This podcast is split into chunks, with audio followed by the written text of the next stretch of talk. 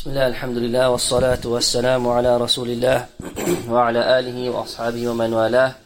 أما بعد السلام عليكم ورحمة الله وبركاته. Our next surah is Surah Al-Humazah Surah Al-Humazah Allah Azza wa Jal He says وَيْلٌ لِكُلِّ هُمَزَةٍ لُمَزَةٍ And we've explained this word wail before. Allah said وَيْلٌ لِلْمُصَلِّينَ in Surah Al-Ma'un And the scholars of tafsir, they said wail means adab or halak, a punishment or a destruction. Or it could mean a place in Jahannam, in a special valley that has been specified for certain people in Jahannam. So this refers to some punishment that people will get on the day of Qiyamah and in the year after. Whenever Allah says wailul, wail towards, Allah says here, likulli humazatil lumazah for every, or wail will be for every backbiter or slanderer, or every person who scorns or mocks others. Allah says wailul for all of them. The person who indulges in backbiting. Ghiba is another word for backbiting, which is one of the major sins. One of the major sins in Al-Islam. And lumaza could refer to slander. In a hadith, we learn the difference between the two. the Prophet ﷺ, he said, Ghiba means ذِكْرُ أَخَاكَ بِمَا يَكْرَهُ It means to mention something about your brother that he dislikes. Anything you say about him that he would dislike is ghiba. This is a form of backbiting. So the Sahaba said, Ya Rasulullah, what if we are speaking the truth?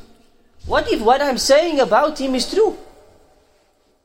And you will notice many of us, we still make this excuse. Someone says to us, don't backbite. You're backbiting about your brother, he says, hey, it's the truth. What I'm saying, I'm not lying. What I'm saying is true. He is like this, and he is like that. And he does this, and he does that. In reality, this is still backbiting. If it is something that that person would dislike that you are saying about him. So Rasulullah sallallahu alaihi wasallam responded to this and he said, if what you said is true, it's backbiting. But if what you said is not true, فَقَدْ بَهَتَّهُ Then you have slandered him. Which means this is even worse. You've made up something that you would dislike. You've created a lie about somebody. Buhtan. This is something even worse. So, ghiba is to say anything about your brother or sister or any person that's not in their presence and it's something that they would dislike. Anything ugly is ghiba. And ghiba is one of the major sins. Shaykh ibn Uthaymeen rahimahullah, he said, that ghiba is a major sin and it's also one of the most common sins that we find amongst the Muslims. In fact, he said, show us somebody that is completely free from ghiba. Who from amongst the Muslims can stand up and really say, I never ever indulge in ghiba? I never say something about somebody, he's like this, he's just like that, he's always like this. He said, this is how, how widespread it has become. So Allah says, وَيْلٌ لِكُلِّ هُمَزَةٍ لُمَزَةٍ Woe, punishment, adab in Jahannam in the year after to those who indulge in backbiting and slander. They look down on others. They belittle people. They think they're better than others. Wailul for all of them. Then Allah describes them further. الَّذِي جَمَعَ مَالَهُ وَعَدَّدَهُ They amass, they gather their wealth out of greed. وَعَدَّدَهُ And they keep counting, keep counting. Check the bank balance again and again and again. Count the money again just to make sure every piece is there, there's nothing missing. So there's a sign of greed. These people that Allah is describing, Allah is now showing us there's a, there's a sense of greed with them. And they are so attached to their wealth, يَحْسَبُ أَنَّ مَالَهُ أَخْلَدَ They think that that wealth will make them immortal. They think that wealth will keep them alive forever. That what they've amassed of the dunya, they think, whether they say it or not, but they think this in their minds, this is what drives them. They don't realize they will part from the wealth. They think that that wealth will keep them around forever. Akhlada. Allah says, Kalla. Never. Never ever. La yumbadhanna fil hutama.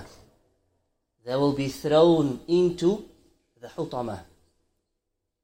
These people will be, the word la yumbadhanna comes from a word which means to, which means something that's insignificant. They will be like something that's, you know, thrown out, cast away. After all they've amassed, counting their millions and millions, thinking that money is going to benefit. After all of this, Allah says they will be thrown aside, cast away into the hutama. And the hutama, the word hutama means that which crushes, that which breaks everything. Nothing can come through it except that it's completely destroyed. And the appropriateness of this, Allah is speaking about who? People who consumed the flesh of others. This is ghiba, right? We know the verse Surah Hujurat, Allah says, those who, they love to consume the flesh of their brothers. Because that's what ghiba is, it's like you eating the flesh of your brother.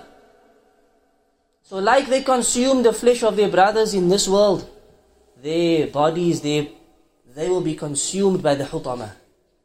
They will be eaten and crushed by the hutama. وَمَا أَدْرَاكَ مَا الْحُطَمَةِ What will cause you to know what the hutama is? Narullahil muqada. It's Allah's fire.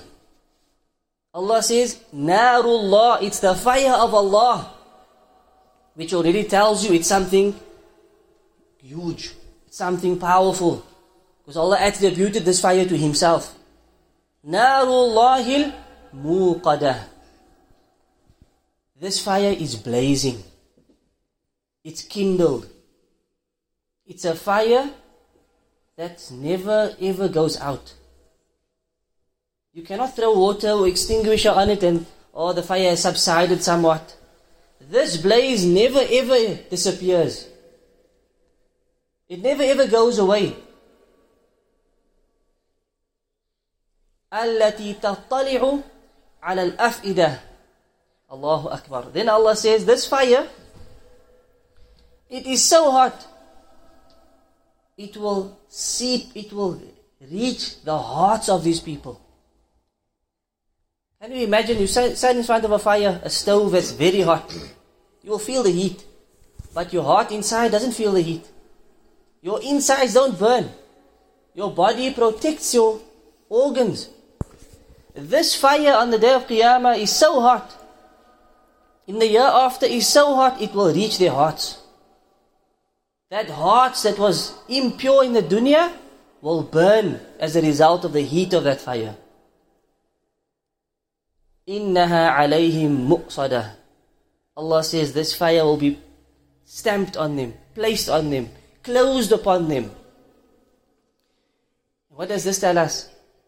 Usually, in this world, when we die, we are relieved.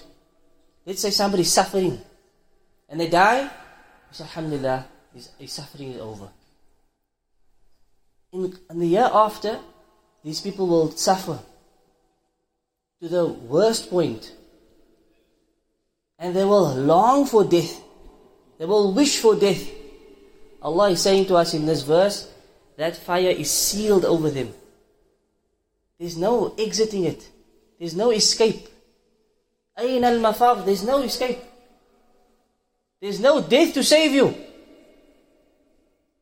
في عمد ممددة in towers of columns. This, this fire is it's, it's towers and towers of columns of fire that will surround them.